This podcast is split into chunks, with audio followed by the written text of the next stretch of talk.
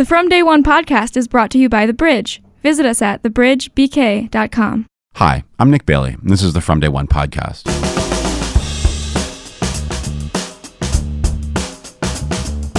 With us today is Danny Aronson, the co founder and CEO of Even, a company that aims to individualize sound. What does that mean? Well, for starters, Even has created headphones based on the idea that each listener hears sounds in a slightly different way. Using a 90 second self administered hearing test, the company tests the volumes and frequencies that you hear in each ear, and then will tune your headphones to match those settings. Even's been a rapid success. Their first batch of earbuds sold out in 48 hours. In addition to founding Even, Aronson is a classically trained composer with a degree in music from Tel Aviv University. Plays flute, piano, and guitar, and has written and produced music for theater and ballet. Before he started Even in 2014, Danny spent 20 years as a partner in Israel's largest post production sound studio, working on thousands of radio spots, TV ads, feature films, and many more. Danny, thanks for coming in. Thanks for having me. So you lived in Tel Aviv for a long time, and uh, you had, a, I guess, a thriving career there. You were working in music, working in production. Um, what made you want to come to Brooklyn and, and start this company? Well, we started even about four years ago uh, with my co-founder Ofer Raz, and it very quickly escalated. We very quickly understood that we have a you know really interesting idea. It took us 44 years to come up with a really good idea, but we came up with one, and it started getting really intense in terms of lots of flights, and um, by the end by I guess 2017 he, he was based here. Is that he was he's in. San Francisco, hmm but I was in Tel Aviv, and and So it you got- compromised. so we compromised. so we actually my wife's family is from New York, so it was it was very it was very um you know it was easy decision for us, but it just became it just became crazy. I, I used to fly like every three weeks, um and be here for a week, and it just became too much, and it just made more sense for us to move to New York, and it was clear to me that Brooklyn is the Brooklyn is the place. It's the New York of New York. It's the New York of New York. Got it. Now, um, so you guys have patented this idea. You Yeah. want to tell us a little bit about what the idea is Mhm. uh, and what the genesis of it was? Yeah. Well, I've been a as as you said in the intro, I've been a commercial sound designer for about 25 years. Um, and one thing that I found in you know, a headphone is a is a is a tool of work for me, and I've tried I think almost everything out there in the market. And one thing that was very um, problematic for me is this assumption that everybody hears exactly the same, which we just know is not true. People hear differently. There are different reasons for it. Some of it is genetic, some of it is noise induced. You know, it's just people have different sensitivities to frequencies. It's a nothing about us physically is perfect. Um, nothing about our vision is perfect. Nothing about us is completely symmetrical, and everything about us changes. But if you think about any headphone you've ever tried, the assumption is that you have perfect hearing across all frequency ranges. Your hearing is completely symmetrical, and it miraculously never changes. So it's always perfect. Um, and I found that to be to be untrue. And I think it, you know there's there's a certain way to make these devices better. And we thought that this was a, a really a really interesting way. And I think the breakthrough for us was when we tried it ourselves, and it just blew my mind. I I, I- haven't you know I, I just pressed the button. For me, it was a um, revelation. I, I haven't heard music like that for a long long time. And I have um, slight hearing loss in high frequencies in my right ear and low frequencies in my low, um, in my left ear. So it's different different frequencies in different ears. So for me, what even does is is magical. It just gives me the the ability to enjoy music in, in you know in the way that I that I that I haven't been able to without it. Gotcha. So, just before we started this interview, actually, I got a chance to to actually check it out. Um, there's a pair of, of these headphones sitting right in front of us. Um, I'll, I'll sort of explain, sort of from my perspective as a as a, as a consumer, what what it's like. Um, you know, you start by pressing a button, and then there's a voice in the headphones that walks you through, I guess, like a series of sound tests. Um, you don't connect it to a computer or anything. It's it's all sort of self-contained. Uh, it plays little snippets of sound. Some are, are, are high frequencies, some are lower frequencies uh, in each of your ears. Um, and you just use this one button and press the button when you hear something and respond to the, the prompts. And then it creates, uh, I guess, like a profile of your hearing. Is that what's going on inside? Yeah, it's a, uh, the technical term is an audiogram. So the the system that we use is the standard audiometry, which is a threshold of hearing test. So what what they do in audiometry is they to understand how you hear, they slice up your hearing into frequencies. And it goes from very low frequencies up to very high. And traditional audiometry has been very, very focused around helping people with severe hearing loss um, understand speech better. So the focus is on frequencies that are around speech, was anywhere between 500 hertz you know, to 4 6K. Um, the test that they do in standard audio audiometry is 250 hertz up to 8K, but but it's really focused on helping people understand speech better, and that's been the focus of audiometry. What we've done is we've taken this threshold of hearing test, and what they want to know is what is the minimum volume you can hear a specific frequency. And what we've done is said, okay, this is you know, it's it's a it's a very it's a great way to understand how a person hears, but we're into music. So we do way lower, so we go all the way down to 125 hertz and all the way up to 14 kilohertz.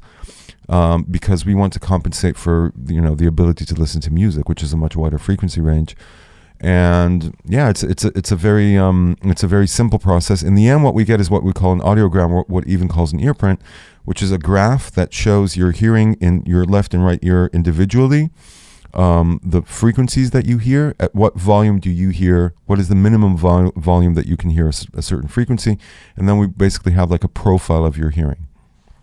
Would it be fair analogy to call it something like corrective lenses almost? Like is it is it a similar mental model to like a pair of glasses in front of your eyes? Exactly. That's the the the the, the tagline we've been running with which helps people understand what we're talking about is glasses for your ears because people understand that they would need some sort of corrective device for list, for for eyesight and they wouldn't think about walking around with somebody else's glasses because then you know it, it's it's obvious to them that you would need them fitted for you but um, with headphones, it doesn't seem to be the same case, or or with hearing, and, and there's a lot of issues around hearing. It's it's been kind of branded as an old person's thing.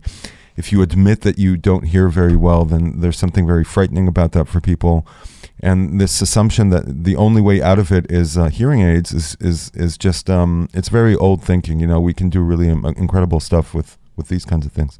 Now, when it comes to music, you know, music is is of course not objective in the way that intelligibility of like a conversation is a little more objective. Like mm-hmm. if someone has hearing loss, they can't understand what people are saying. Mm-hmm. You can correct that.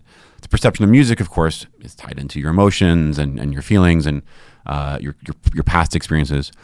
Couldn't someone make an argument that well, what are you correcting to? Like if if you're here, if you know if you're sitting in a concert hall, you're going to hear it a certain way, and then you put on headphones of a symphony you know, why would you want it to be corrected when you enjoyed it, you know, live? Like you're now you're getting two different experiences. Like it's a you can't correct the real world, so why would you correct recorded music? Does anyone ever ask that question? Yes, and it's a, it's a it's a valid and it's a great question, and I, and I I agree with you. What we're trying to do is basically imagine imagine a group of people sitting in a gallery looking at pictures, but they all don't see very well, and everything's a little bit blurry um, I think the amount of enjoyment they would get out of watching a blurry picture, if you could come in and put a pair of glasses on, I think they would enjoy the experience more. That's what we're trying to do. But what we're trying to do is say, let's get the basics right, let's, or at least as good as we can. We have technology that can assist you um, and bring your hearing as close to like 2020 hearing as we can.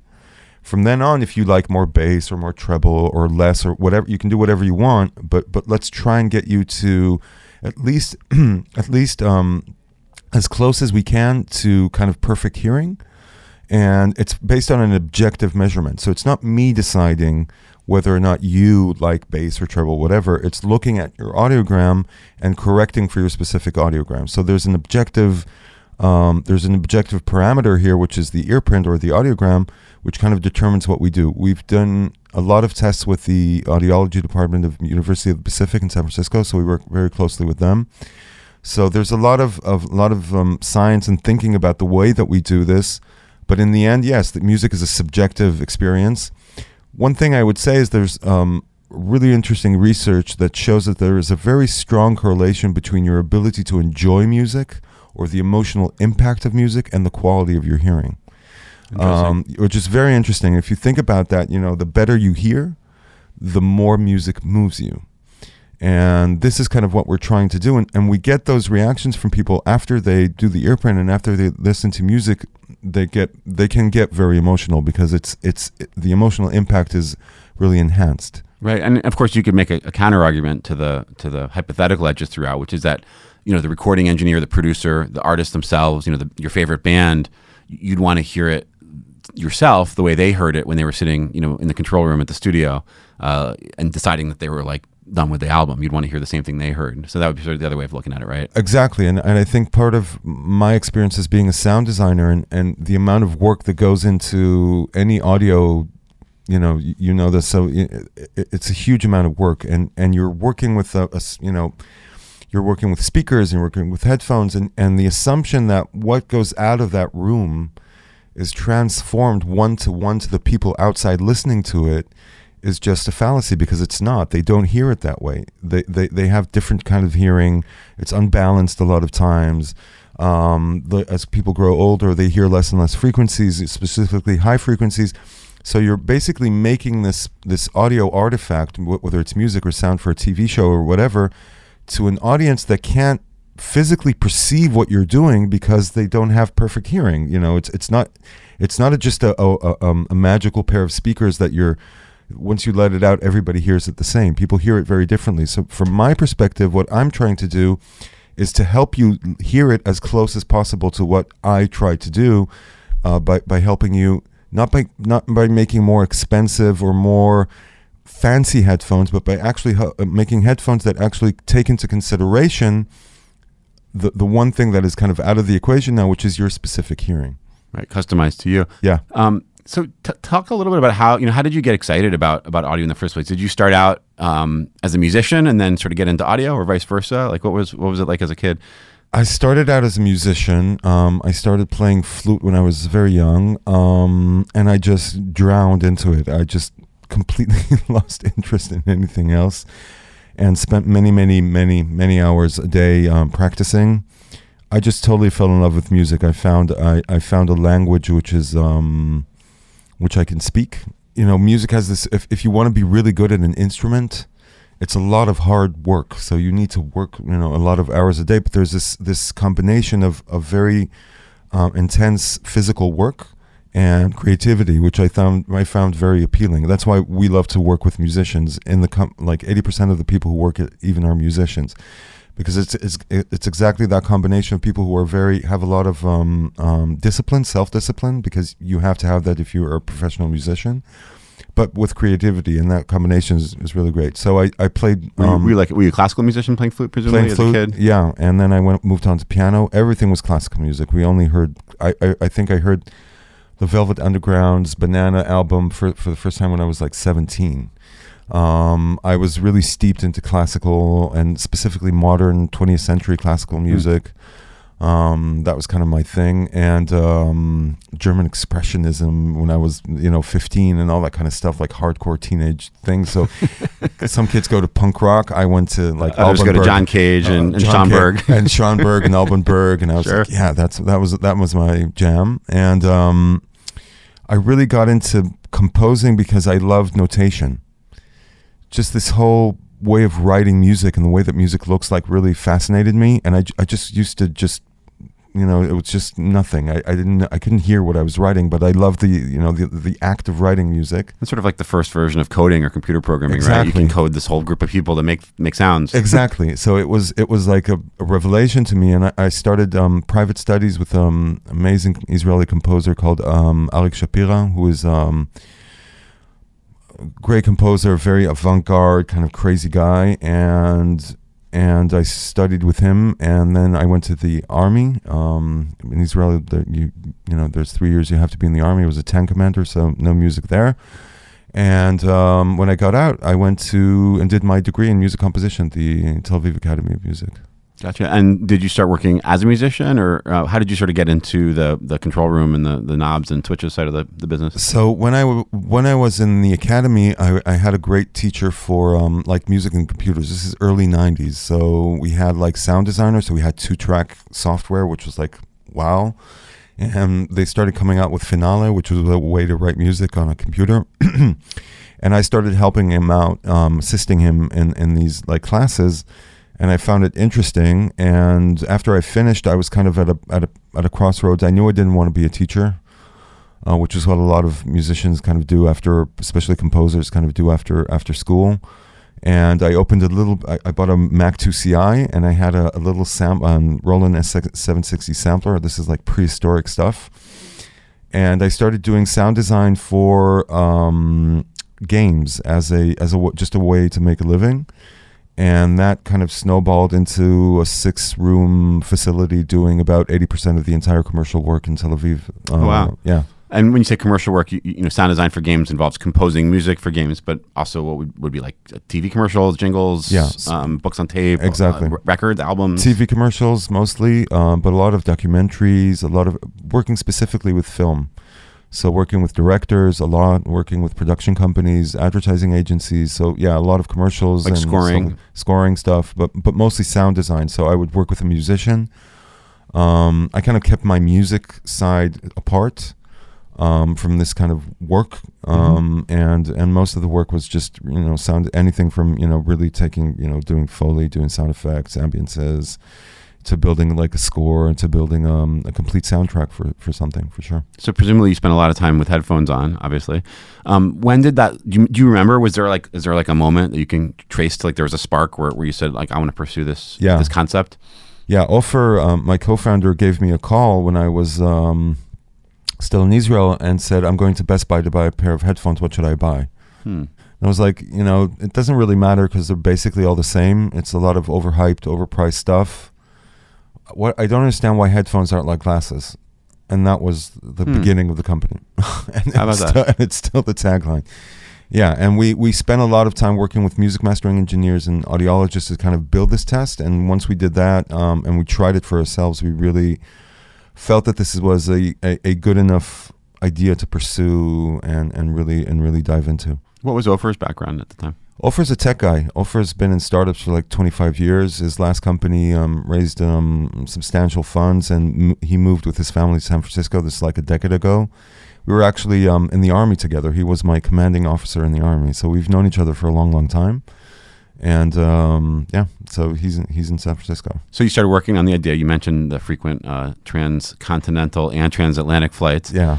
Uh, what was the first steps like when you actually sort of said, "Okay, we're going to sit down and we're going to set down roots somewhere"? Like, how was that conversation? So when we started, we really gathered a, a, a, pretty incredible team of people around us. So people who do um, anyone um, music mastering, um, firmware guys, software guys. Um, some of them were based in Israel, some were based in San Francisco.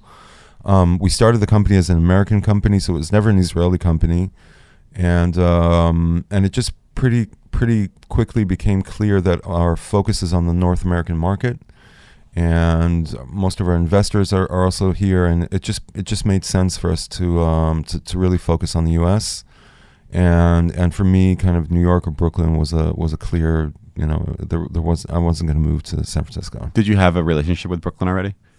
I had a relationship with Brooklyn. I have a as I said my wife my my, my wife's family is from New York um not from Brooklyn but from Yonkers but um we've been to New York many many many many times and it was a lifelong dream of mine to move here, and um, and Brooklyn just felt like home immediately. Um, and it's still, you know, it's still. It, it amazes me how quickly we we. I came here with my my three kids, and um, how quickly we, we just felt at home, and and and we're embraced by by the um, you know neighborhood we're in. So it's it's it's been incredible. And what neighbor? Where did you start the actual business?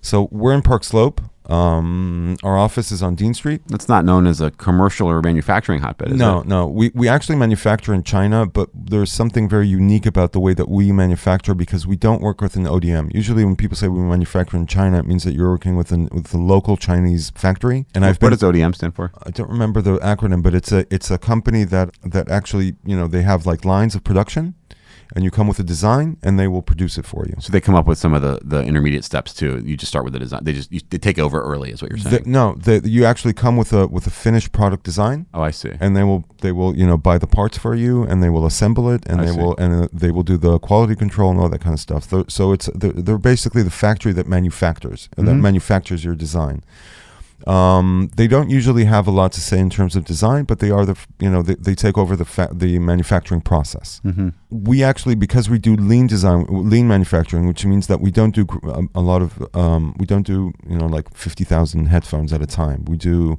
5,000 headphones at a time so we don't have a lot of inventory to manage and, and we can actually you know um, work with the amount of orders that we have. So we actually manufacture ourselves. So we have one of our workers, Kevin, is a Chinese American, and he's on uh, between San Francisco and Shenzhen all the time, and we have our own dedicated space there, and we actually manufacture everything ourselves In, in the United States? And in China. in China. in oh, interesting. So yeah. you actually have like a, like a partner relationship, I yes, guess you could say. Yes, Is that unusual? yes. Yeah, usually, um, companies tend to try. You know, they go they go shopping in Shenzhen. They meet like fifteen different um, ODMs. Um, they show you the kind of stuff that we that they do. It's I I've been to the you know factories that manufacture Beats and Bose and Sennheiser and all those. Um, it's interesting to see some of them are, are it's just it's cities like 10,000 people working in a factory and you have like the line for beats and here's the line for Bose and here and they're all one next to one next to each other um, I didn't feel that that was the right thing for even um, the MOQ so the minimum orders that you need to do are in the tens of thousands it, for a small startup like us it could be prohibitively expensive and complicated to, to do so we actually build this system um, where we can manufacture in small quantities and only when we need them. Uh, so you know we buy everything smaller, everything costs us less, and it's been it's enabled us over the past two years to really be to be really be a small startup in the hardware space, which is usually very difficult and very um, you know cash intensive, but to be able to, to to to handle it and be successful at it. When you guys decided to sort of start, did you have a like a price point and a customer in mind? Like I know you guys have more than one model. Like was there was there a flagship one that you started with? Like how did how did you sort of attack the market? There's a lot of different uses for headphones, a lot of different kinds of headphones. Yeah. We spent a lot of time talking about it, thinking about it, talking to people about it. Um, I think one of the things that was very clear to me in the beginning that was that I didn't want to do a Kickstarter. Um, I know that it's a very common and legitimate uh, route. It, it just didn't appeal to me at all. I wanted to go into market. Um, I think Kickstarters usually, you know, kind of cater to a very specific kind of audience of early adapters. Um, it's very expensive to do a Kickstarter. People think that you just put your product on, write some copy, but it's it's hundreds of thousands of dollars to do a successful Kickstarter. Was you have to hire PR and marketing and You so have on? to hire PR, you have to hire marketing, you have to do a great movie, you have to Mhm. do. Usually, what they tell you is that, you know, I met with uh, Indiegogo and Kickstarter, and, and what they tell you is that you need to be able to hit your target. Um, let's say you, you know, you want to raise hundred thousand dollars. You need to be able to hit your target within 24 to 48 hours. If you're not going to do that in that time span, in that time frame, you're never going to get that money. To do that, you need to spend months before building your kind of email support and doing a lot of PR work and doing it's it's a lot of work so that when the campaign goes live, it's not that magically uh, people invest in it, but it's you've been around for a long time you're investing all that money. And I was I was like, let's take that money and invest in going to market. It seems kind of tangential, right? I mean, option B would be like, here, check these headphones out that I made and see if you like them. I mean, that's another way to sell it, right? Yeah, and and I think part of it is that Ofer and I have been have been you know I've been running my own business for a long time. Ofer's been in, st- in startups for a long time. We really wanted to see very quickly if there's a market for what we do. Um, you know, a lot of times entrepreneurs and you know I'm guilty of it too. You think you have this amazing world changing idea. But then the market kind of goes back and tells you, well, you know, it's cool, but we're not that interested. And I wanted to see if there, if if we've hit a nerve, if there's really, if if, if the market is really interested in what we're doing. And I didn't feel that Kickstarter and Indiegogo is the way to go because, again, it's a it's for a very specific kind of market. For very, only a very specific kind of person actually does that. It's also you're testing. You're you're basically testing the idea of the idea. You're Exactly. You're not. I mean, people put the money behind their interest, which Yeah. is which is different than like surveys and focus groups and Yeah. stuff like that. So there's something to it. But but you're sort of testing the sizzle, not the steak, I guess, right? When you when you do it that way. Exactly. It's like I, I, I try to give um an example of that is I have a great idea to write a song about the fact that, you know, yesterday we really got along very well, but then you left and I'm kind of sad about it and actually writing yesterday. The song yesterday, the Beatles. So I can tell you that I have a great idea for a song, but actually writing yesterday Right. is a and and recording it and doing it is and and I always feel you know and that's a little quibble I have with with with um, journalists sometimes is that when even came out they would they would they would compare us to Kickstarters and I was like you're comparing a real life product that you can buy on the market now so we've gone through the whole thing to somebody's idea, and the difference between an idea and an actual product is is is a galaxy. Yeah, not. I mean, not to take it to the left here, but I mean, look at what happened with Theranos recently, which was a classic ten years of of, of, selling an idea, Of selling an idea. without ever having an idea of how to make it work. And after four years of doing this, I can I can tell you from my own experience that it is it is it's it's that is the that is the real challenge. It's taking it from an idea and making it into a viable working product. And we started out. We said let's do a POC. Let's do a proof of concept. Uh, we did our earphones, which is um, which are you know in ears with a, with a controller that you could do the um, the ear print, and we put it out for ninety nine dollars on our website and and we hired a PR agency. We didn't have money to do marketing, so we did a little bit of Facebook marketing, but we mostly work with PR. And then there comes a day, which was exactly two years ago, the 28th of June, 2016, where everything goes live, and you're just sitting there and you're going, "Oh my God, I just hope that somebody."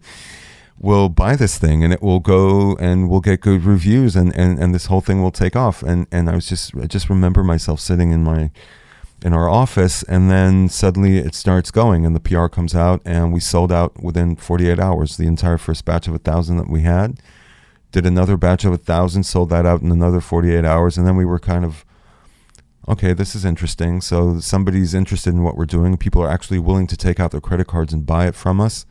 Um, and then the proof of concept because even as software even as a software and technology company what we do can be embedded in everything Mm-hmm.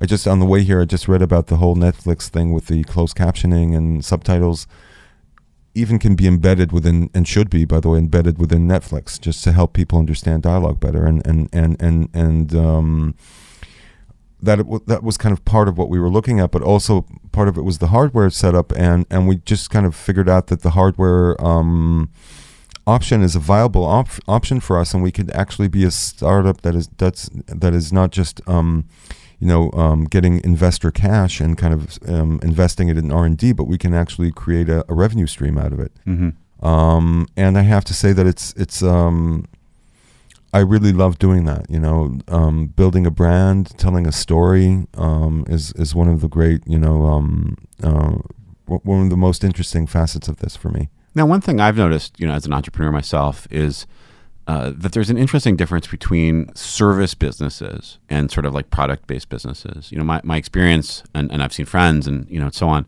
Um, you know, there, there's the line between like freelancing or even like working for somebody else or taking contract work and then running a company that does similar kinds of work is blurry. You know, at some point, at some point, you hire someone to help you. Are you, are you, are you still a freelancer? Maybe you put your name on the door. Maybe you put a company's name, you get a logo. Mm-hmm. The, the point being that that business model has like sort of a, a, a transition period from like odd jobs up to I don't know, like Razorfish or something like that, you know, mm-hmm. or McKinsey and Company. You mm-hmm. know, those are kind of on a linear scale. Products are, are, are different. Like there's a lot of things that you just can't do yourself. Like you sort of have to have a, a whole, you know, realignment of the way you're thinking it. That's what I've seen. You know, you ran a successful service-based business, a, a production studio for years.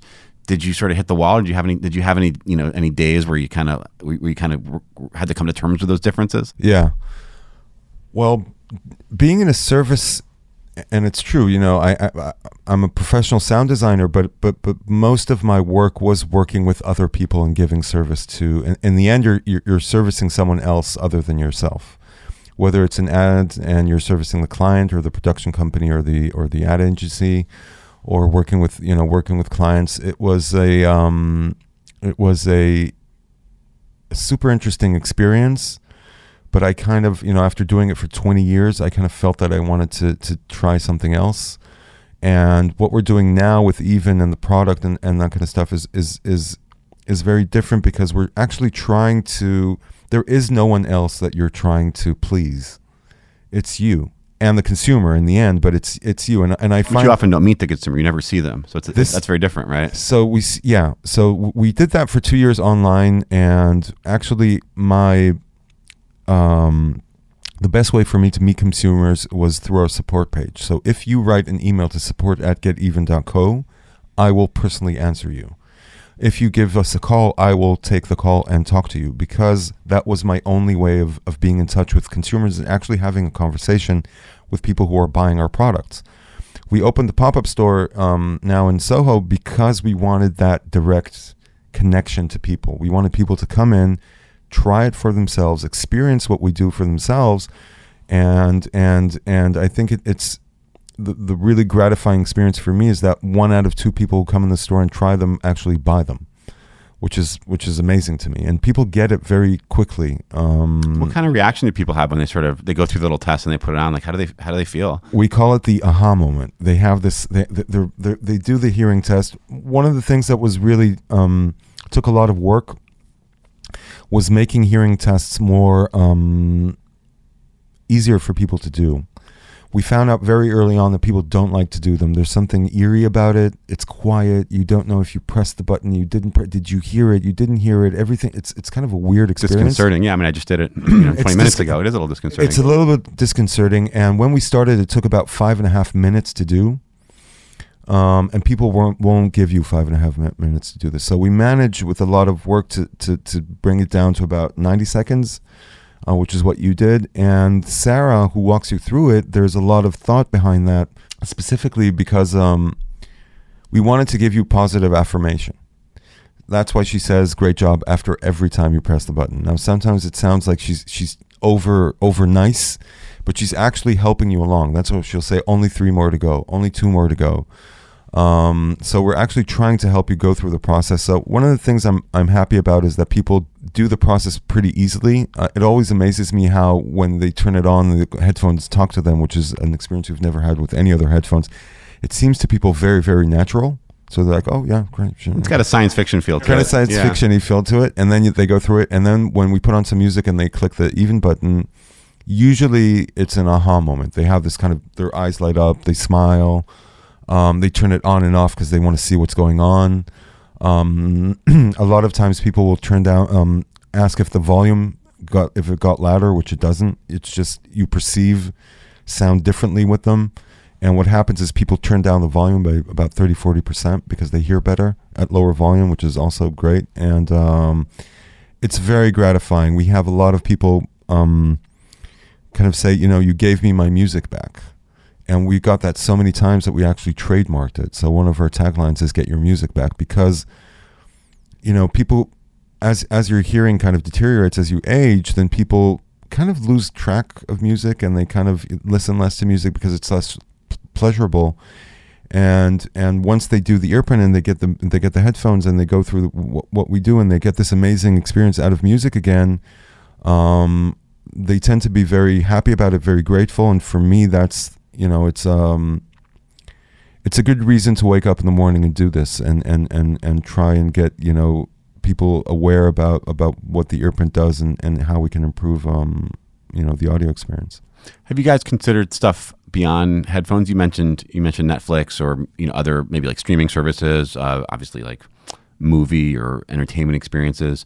There's also like industrial stuff, like you know helicopter pilots headphones and things like that. Like what what what kind of do you have expansion in mind uh, into yeah. different into different places? Absolutely. So the the idea behind even is even as a as a technology and software company. What we do can be embedded and should be embedded in any headphone. I don't see at the end of the day beats and bose and sennheiser and and and all these companies as competitors. I see them as licensees. Um, we can embed even within the earprint within netflix um, amazon anything you know spotify uh, Pandora. It should be the vision for Even is that the Even earprint will be embedded in you know almost any audio device in the next five years. The question I always ask people when they when we discuss this is it's not it's not you know why should you have the Even earprint? It's why don't you have it? It's a it's a it's a great scientifically proven way to help people hear better and get more out of sound. So you know, it's it's just a it's just a, a logical step forward. It's as a small startup, really um, challenging what is conceived to be um, a very you know. Uh, you, know you've you've never heard anything like this and, and people don't don't know that they hear differently than other people it's challenging to tell that story um, but we're very committed to it and we're seeing good success with it well, Danny, thank you so much for coming in. Thank you. Really appreciate it. You've been listening to From Day One, how Brooklyn entrepreneurs got their start. This series is made possible by The Bridge, a news site dedicated to reporting on business in Brooklyn, with help from Complex Ventures, a Brooklyn based digital agency working with more than profit companies and organizations. For more from The Bridge, to learn more about today's guest, or to listen to more episodes of From Day One, visit us at thebridgebk.com. That's T H E B R I D G E B K.com. From Day One is produced by Cora Feeder, Steve Kep, and myself, Nick Bailey. Audio editing and post production by Steph Derwin. Our theme music was performed by Jody Rockwell and the Ambulamps, and our founding sponsor was the Made in New York Media Center. Thanks for listening.